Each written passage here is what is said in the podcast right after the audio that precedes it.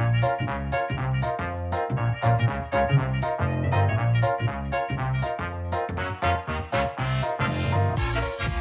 い、こんにちは、毒薬のお時間です。この番組は毒にも薬にもならないちょっと科学っぽいテーマをおかずに、ほぼ同級生の2人が雑談したりぼやいたりする番組です。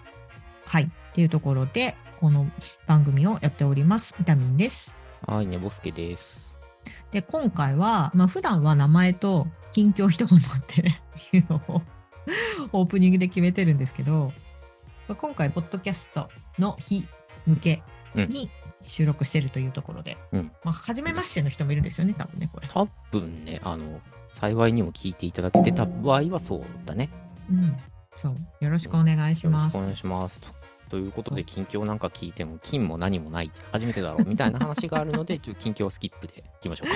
そうですね。はい。まあなんか大体、大体同級生の2人で、なんだか科学っぽいことについて、のらりくらり喋っている、そんな番組です。で、一応、ポッドキャストの日ということですので、うん今回はじ、今回、ポッドキャストを配信し始めて、我々に起こった変化とかってあります？か、っていうところがうんうん。あるんですけど、どうですか？ねぼすけさん。そうね。俺はこの番組が自分のこうレギュラー出演としては初めてうんうん、うん。だから、そうねあの、ね、キャリアとしては1年にも満たないわけなんだけど、キャリア。うん。うん。で、まあ、あの、ちょこちょこ、こう、ゲストに出させてもらったりっていうのは、その前もあったといえばあったんだけど、うんうんうんうん。ね、やっぱ、レギュラー番組ともなると、こう、音源チェックとかするじゃんって、やっぱ一番大きな変化って、うん自分の声、キモいなっていつも思ってたんだけど、うん何ヶ月もやってると慣れるよねっていうのがね、うんびっくりするね。慣れたね。すげえ気持ち悪かったんだけど、最初。そうだよね。うん。え気持ち悪くなかった、最初？気持ち悪かったよ。で、うんなんか、喋りが上手い人とか、うん。声が綺麗な人とか、うん、もう羨ましくてしょうがなかった。あ声優さんとかもそうだし、あとうんアナウンサーの方とかね。うん。うん。何がどう違うんだろうみたいなことすごい思ってた。ああ、そうだようん。な。なんかデフォルトの声質がいいさ、プロじゃなくても、なんかいろんな番組聞いてるとさ、プロってわけじゃないはずなんだけど、なんかいい声の人とか、いるいるいる羨。ましいなって思うね。そうそうそうそうそうそう。あの、女子だったら癒し系の声してますねとか。なんか、ああなたの声のだけで癒されますとかね。まあ、癒し系から程遠いから別にいいっちゃいいんだけどさ。あ、うん、まあそうだね。うん。まあこれ映像ないから伝わってないと思うけど、真顔です。はい。そうだね。あーだけど、そうは言っても、そういう風な、なんか声に特徴があるっていいなと思うよね。うんうんうん。うん。ねいい特徴、なんだ羨ましいよね。うん。自分の声さ、あのさ、聞いて気持ち悪いなって思ってさ、何なんだろう俺と思って調べてみたりするとさ、つってこれ科学が番組っぽいフレーバーをちょっと入れとけばいいかなと思って喋るんだけど。あの自分で自分の声き聞いてる、普段さ、あの、録音したものとかじゃなくてさ、自分の声として普段喋り声生活してて認識してるのってさ、うんあの、ちょっと骨伝導混じっちゃってる。ああ、そうね。で、自分の聴覚の認識っていうやつね。うん、そうそうそう。ほんで、録音したものって他人が聞いてるのと多分同じなんだけど、本当に空気の振動をさ、だけじゃん。骨伝導入ってないじゃん。そうだね。うんうんていうので全然違って聞こえるっていう原因は分かったんうん。だけど、うん。これが科学の限界で、それでな気持ち悪いのを納得するかって納得はしないんだけどさ。そうか、こんな声を皆さんに聞かせて今まで生きてきたのか、ごめんなさいみたいな気持ちには最初なったね。そうだよね。なんかさ、顔とかってさ、鏡があるから、うんうんうん客観的に、でも鏡に映ってるも客観的かどうかちょっとわかんないんだけれど、うん。まあ、自分でその写真とかもあるから、うん割とし見る習慣はあるけど、自分の声を空気の 空気振動だけを通した声をうん。聞くってそれこそ録音ししないとやらないからあんま日常生活でそういう習慣がある人ってそれこそ音楽やってたりとか、なんだろう声のお仕事されてたりとか、まあ、声に関する部活とかやってる人以外、あんまりやらないよね。そうだよな。慣れない、うん、そもそも。面白いねなんかさ自分鏡との例え面白いなと思ってえなんで？なんか ほら自分の発してるものとか他他者に認知されるものをどうにかこう認識しようとしてうん。視覚的な情報だけはうん。アナログな道具が存在するのにうん。他は無理っていうさ、そうなんだよね。他はないね。だってしょそっか触覚もないし、うん。味覚もないし嗅覚もないもんね。自分で自分を触って触覚確かめることは確かにできるけど多分なんか聴覚と同様になんか混じっちゃってるよね。触るのと触られるのと同時に知覚しちゃってるし。確かに言われてみるとそう。で音声もそうじゃん？そうそうそうそうそう。なんかさ、犬飼ってるから思うんだけど、犬って初めてやってきた時に、まあ、4ヶ月ぐらいでやってきたんだけど、うちの、うん。鏡見てめっちゃ怒ってるから。鏡とかあのガラスに映った自分見て吠えたりとかしてるの。あっつって。何怒ってんのかなって見たら鏡の前ですごい怒ってるから。誰かいますって言ってるから、うん。あこいつらそうか認識してないんだなみたいな。自分のことを。う,、ん。なんかじ自己とこう社会社会というか外界との切れ目っていうのはこうね、うん。人間にも幼少期それが芽生える時期っていうのがうん。あったりして、うん。まあ、これはあの精神分析とかでもそういうふうに言われたりするけどちょっとまあそれはううん。ーんひ非常に自弁的なので、うんうんとまあ、そういうのは置いといたとしても発達心理学でもやっぱり言われたりするんだよね、自分が社会と別のものであるっていう感覚自己の形成みたいな時期ってあったりしてはいこれ割と高度な認知システムだから、うんさあ今から認識しろって言われても他の動物だと若干厳しいところはあったりね類人猿だと割とできたりするのかもしれないけどそうだね。犬だとねいきなりやれって言われてもむずいよね。そうね。それが自分だと認識をしてるかわからないけど鏡の前とか窓の前に通って映ってる自分を見てまたお前かみたいな感じに にはなってる。うん。ああ。あと猫飼ってたりすると窓ガラスに映った自分をさ、うん。こう猫パンチしたりとかして、ね、かわいい。かわいいかわいい。だから何者か何かを認識はしてるけどそれが自分だっていうことの認識はまた別ってことね。うん、そもそも自己っていう認知システムが必要かどうかっていうとね社会性動物じゃないと自己自分セルフっていう塊必要なさそうだしねシステム上はね。自分の体の範囲さえ分かっとけばいいもんね。要はうん。安全かどうかっていうことさえさ、ほうほう。分かってればいいもんね。自分の肉体の認識が絶対必要だと思うんだけれど、うんうん。生きる死ぬかっていうこと。を。そうそうそう。だけど。まあちょっと難しい言葉で言うとその自己っていうクオリアが必要かっていうと、まあんなくても大丈夫そうだもんね。四つ足の動物とかだとね、うん、大丈夫だと思う。全然大丈夫。あほら科学っぽくなってきた。よかったよかった、うん。普段こんなノリで喋ってるんで、はい、サンプルとして聞いていただければと。高尚なぼやきとか言われることあるけど。今日はあの、ね、そよそ行きの顔してるからねあの今んとこまだぼやいてないつもりです。そう、本編だと割とね、毒強めの時あるんだけど。で私がこの番組を始めて変わったこと、うんまあ他にもやっていたりするんだけれど、うん。なんだろうな、2人でやる番組だし、うんうん。で、えー、とテーマが一応科学っぽいっていうところで、うんうん。えー、とアンテナの広げ方が変わったよね。おーおー。なんだろうな、えっ、と、まあ、別に、あの、まあ、実際にその科学の現場からちょっと離れちゃってるけれど、別にそれに興味がなかったわけじゃないけれど、なんだろうな、アウトプットをしなくちゃいけないところに強制的に自分の身を置いてるから、うん。うんもっとこれだったらいけるなみたいなのところをうん。手探りで探すようになってるう。おー。結構じゃあなんだろうね。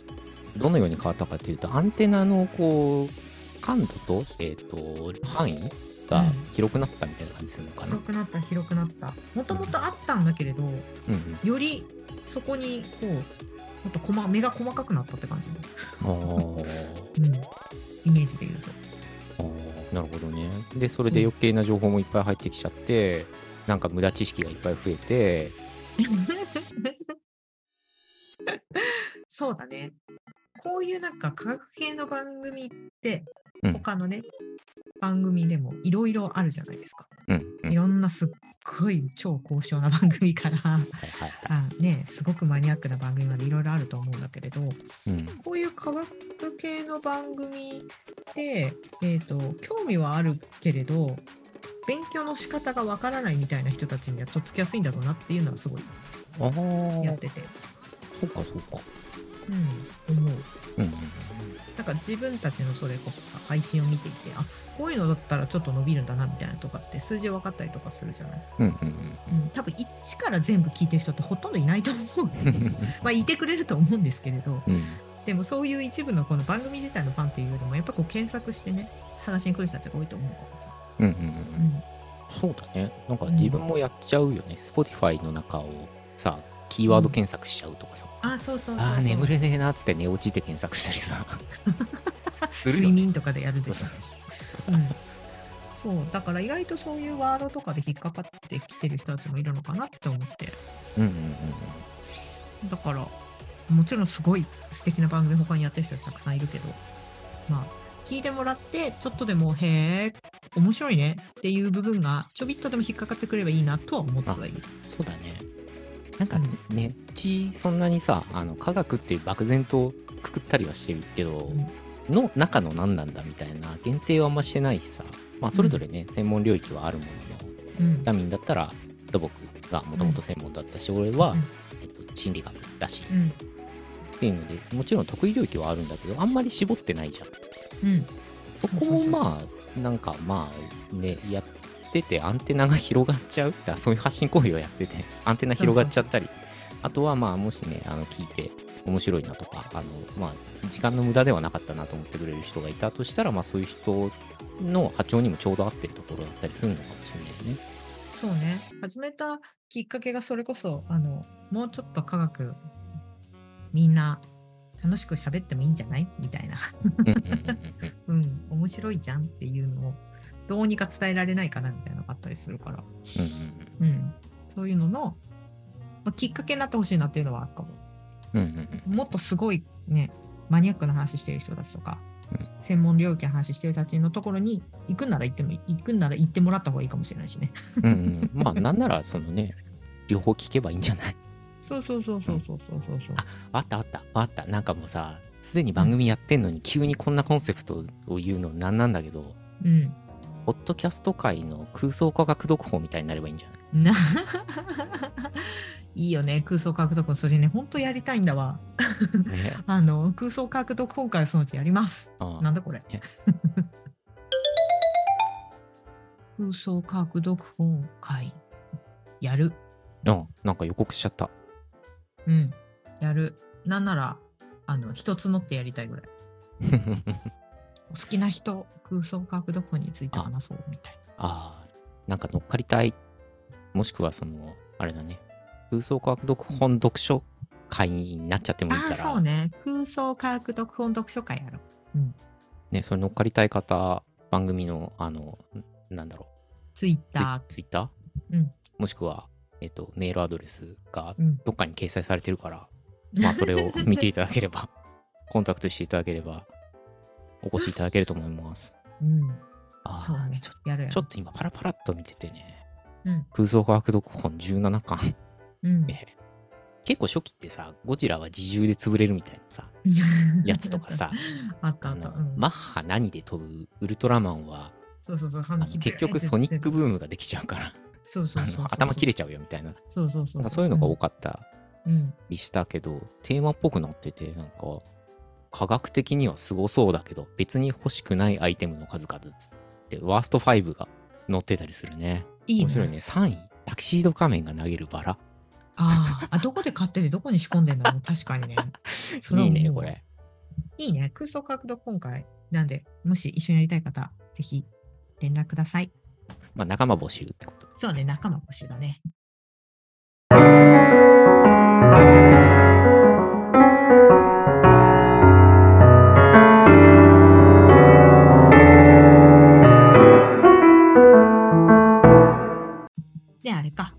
回もう一個ネタがあって。せやね、せやね。あの、うん。科学ですよね。論文って世の中にいっぱいあるじゃん？あるある。あるある。さ、うん、ポッドキャストをテーマに話せっていうお題でさ、あって思いついてさ、うん、あの、ま、とある一箇所だけで調べたんだけどさ、サイエンスダイレクトっていう、うん、まあ、論文検索サイトがあるんだけど、うんうん、そこで論文数はいはいはい。を調べてみただよ。うん。ポッドキャストって書いてる論文ってあんのかなと思ってはいはいはい。調べたら結構あって、ねで。そそこで引っかかったのが今うん時点、この収録時点で483個多いじゃん。うん。論文があってこれはあのうんとね要約の部分アブストラクトっていう要約の部分とか論文の著者が取り上げたキーワードとか、うん。えータイトルっていう感じでうん。入ってる場所を絞って検索してこれうん。だったりして、うん。あ意外とあんだなとか思ってねこれをねおかずにうんあじゃこうじゃ行ったら面白いかなっていうね、そう。統計だね。推移を見ると うん。推移を見るとね2005年が一番古くてその調べ方をするとね、うん。あの絞らないともっとどこに入っててもよしにするともっと古いのあるんだけど、うん。一番古くて2005年から？だから本はいはいはい当あれだよね、ポッドキャストができた。ぐらいに1本だけあります。特勤マッシュさんとかがやり始めたあたり。そうか。っていう感じで翌年2006年に4本っていう感じで徐々に徐々に上がって、うんうんうんい。そうね。で、えー2022年まだ途中なんだけど、うん、今今は収録時点は9月はいなんだけど、43本はいはい。一番多いとして2020年で60本っていう、うんうんうんうんあこれなんかあの視覚情報がないと辛いかもしれないからまあおいおい番組アカウントのうん。うん。ツイッターとかでねえっ、とたまにやってるおまけって感じでグラフを放流したりしてるんで、そこら辺に投げときます、はい。でなんかね2020年が一番多いっていうのもなんかちょっと面白い現象だよねうん。だんだんまあ上昇トレンドはずっと辿ってるんだけどやっぱりこう、コロナ。コロナでしょうだな、うん。うん圧倒的に我々もコロナって なんか聞くようになった。そうだなうん。ポッドキャストはじめ音声メディアくんじゃねえみたいなことを言われ始めたのってコロナとタイミングがそうだほぼね一。緒か、うん。前か後かわかんないけど。まあ大体そのあたりじゃない？うん。まあ動画のコンテンツもバズり、まあ TikTok うん。もうね、まあ TikTok 今でもあれかもしれないけど、インスタ、次は耳みたいなうん。感じだったもんね。うん、ね耳が開いてるじゃねえかっつってね。そう目目は、目と指は忙しいけど、耳は開いてるじゃんっつってね。うん。で、えっ、と、2020から、まあ、今も伸びてます。で、私、その、面白いのはさ、この、何？テーマ？ああ、分野だね。分野だね。う。うんん。分野の内訳も作ってみたんだけど。そうそう、これがね、あの、見ることができるようになれれば、ぜひ見てほしいんですけど、面白いよね。うん。うん。一番多いのが40%。あ、まあうんこれ複数分野にまたがってるから、うん単純に合計すると600ぐらいになっちゃうんだけど、うん。えっ、と、一番多い分野で、40%が、まあい、いわゆるイカシカ系うん。だね。うん。で、2番目に多いのが21、2%ぐらいで社会科学っうん。て感じで、少ないんだけど、ニューロサイエンスとかもあったりしてね、これ1.7%ぐらいかな。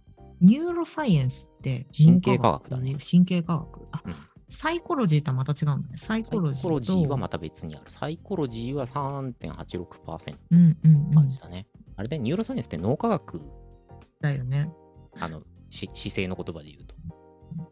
で、えっ、と、まあ、この medicine、まあ、あくまでね、英語の論文なんで、 medicine っていうのは、まあ、コロナが流行ったから、それに関する情報を取りに行こうっていう人たちが増えたし、それに関しての情報を錯綜してたじゃん、当時なんて特に。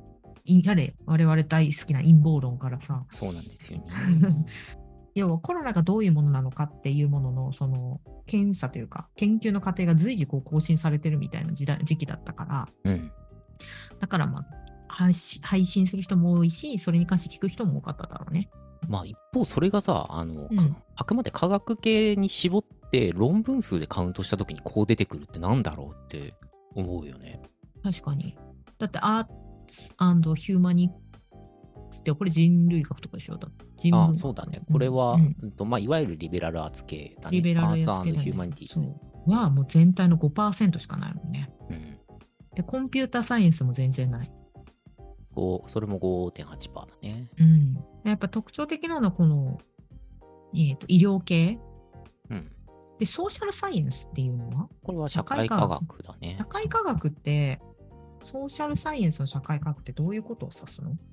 えっ、とね、このサイエンスダイレクトで引っかかる、まあ、うん俺が今回使ったサイトで引っかかる範囲がうんぴったりかどうかわかんないんだけど、うん。えっ、と、社会科学の代表的な分野としては、うん。えーまず社会学、はい。社会学、経済。学、経済学。うん。一部の心理学。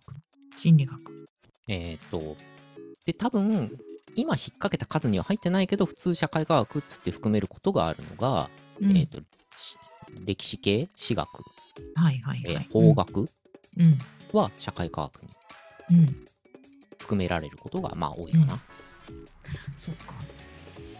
じゃあ、この関係で、こうん、そっか、ここ数年で伸びてきてるのは、えっ、と、医療系だとして、このソーシャルサイエンスっていうのはもともと多いのか、それとも伸びてきてるのかってとこだね。そうだね。うん。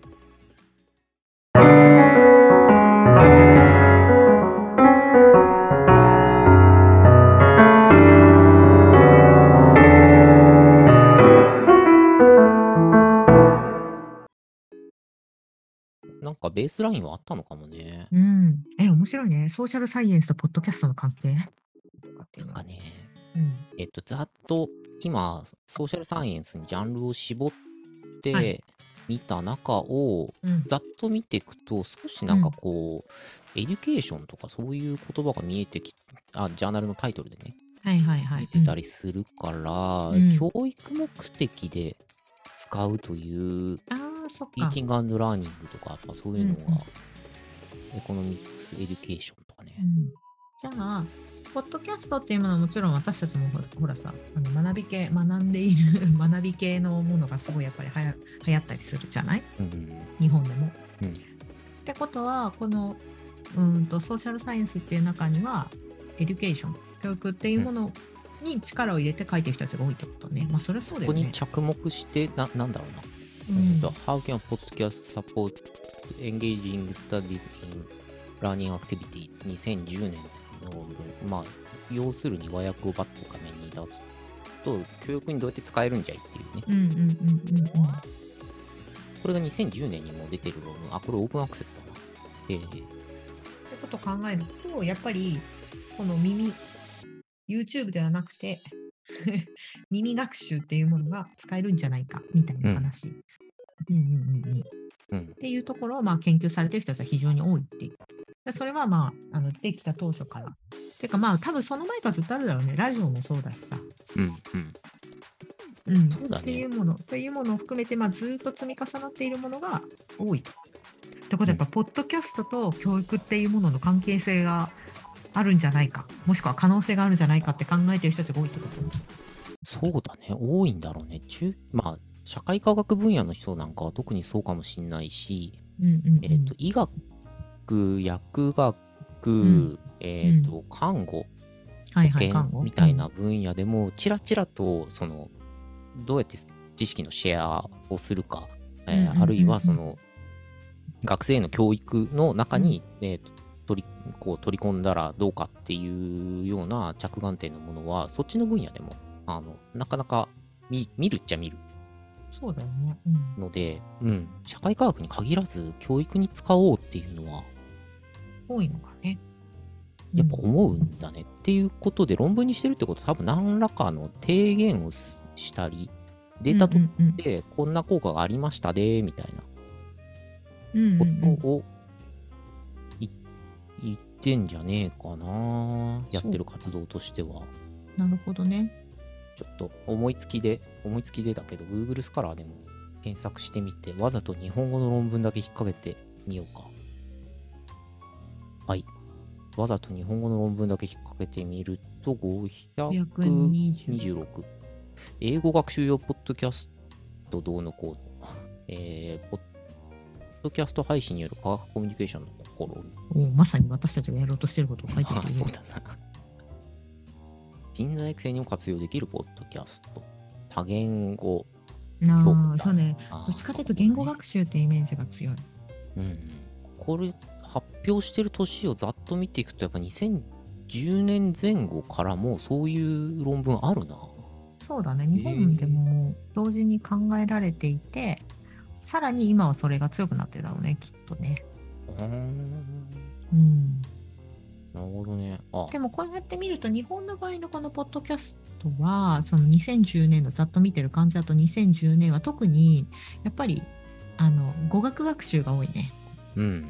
ざっと見るとそうだな。英語の英語の使い方とか、うんどうやったらねその外国語学習ができるかみたいなものが非常にテーマとして多い。最初に数を紹介したのって全部英語論文はい。なんだけど、日本語論文だけ検索するとやっぱ語学学習にうん。そうね。うん。一方英語の論文だとやっぱ多少教育目的で使うとはいえこのラングエージが何の何のかんのって話じゃなくて本当に普通に教育ツールっそうだね。て感じだねなるほど、うんあなんか日本の特徴が出るね。ねこう対比すると面白いねうん。うん。ちょっと追ってみます、ここ。そうだねポッドキャストの日だから調べたんだけど、もしかしたらね 番組本編で続いちゃうかもねこれがねうん。でも、じゃあ面白いね新しい発見じゃない？日本やっぱりそれは日本ってやっぱりちょっとさこのなんだっけ？ドメスティックというか言語自体がそもそも特殊な地域じゃないこの日本語っていうもの自体。うん。だからもうそれは超えそれを超えたところに英語の論文とか、まあ、英語のポッドキャストがあるんだったらそれは使い方も感じ方も違うよね。うん。いや、でも確かに、そういえばだけどさ、ずいぶん前から、うん。英語のポッドキャスト番組って、うん。そもそもずいぶん専門的な番組だなって思うようなものが結構昔からあった気がするわ。うんあるある。うん。なんかそれこそ、あの、好んで聞いてたのは、あの、60 Second Science っていう、建前としては1分で科学ニュースを教えてくれるような、はいはいはいはい。うん。全然1分じゃないんだけど、うん。全然1分じゃないんだけど、あの、結構込み入った話もうんうんうんあったり、実際にそのなんか、の研究発表を元にしたニュースだったりしたら、その研究者自身が電話だと思われるこう音声で出演してたりとかして、まあ全然1分じゃ収まってないなって思いながら聞いてたんだけど、うんでも随分専門的なものが昔からあるなって、そっかそうコロナ前からあった気がする、この番組は。あれだね。やっぱり言語っていうものを超えると、もっとより専門的なものが、自分の欲しいものの幅が広がってもすごい当たり前のことを言ってはいるんだけれど、それが、このポッドキャストのあり方を見るだけでも、すでに出てるってことだよね。そうだね。怖い。で、えいいじゃんみんなでが配信されている、えっ、と、のは日本のポッドキャストの日のためのやつうんうんうん。そうね。だから、うん。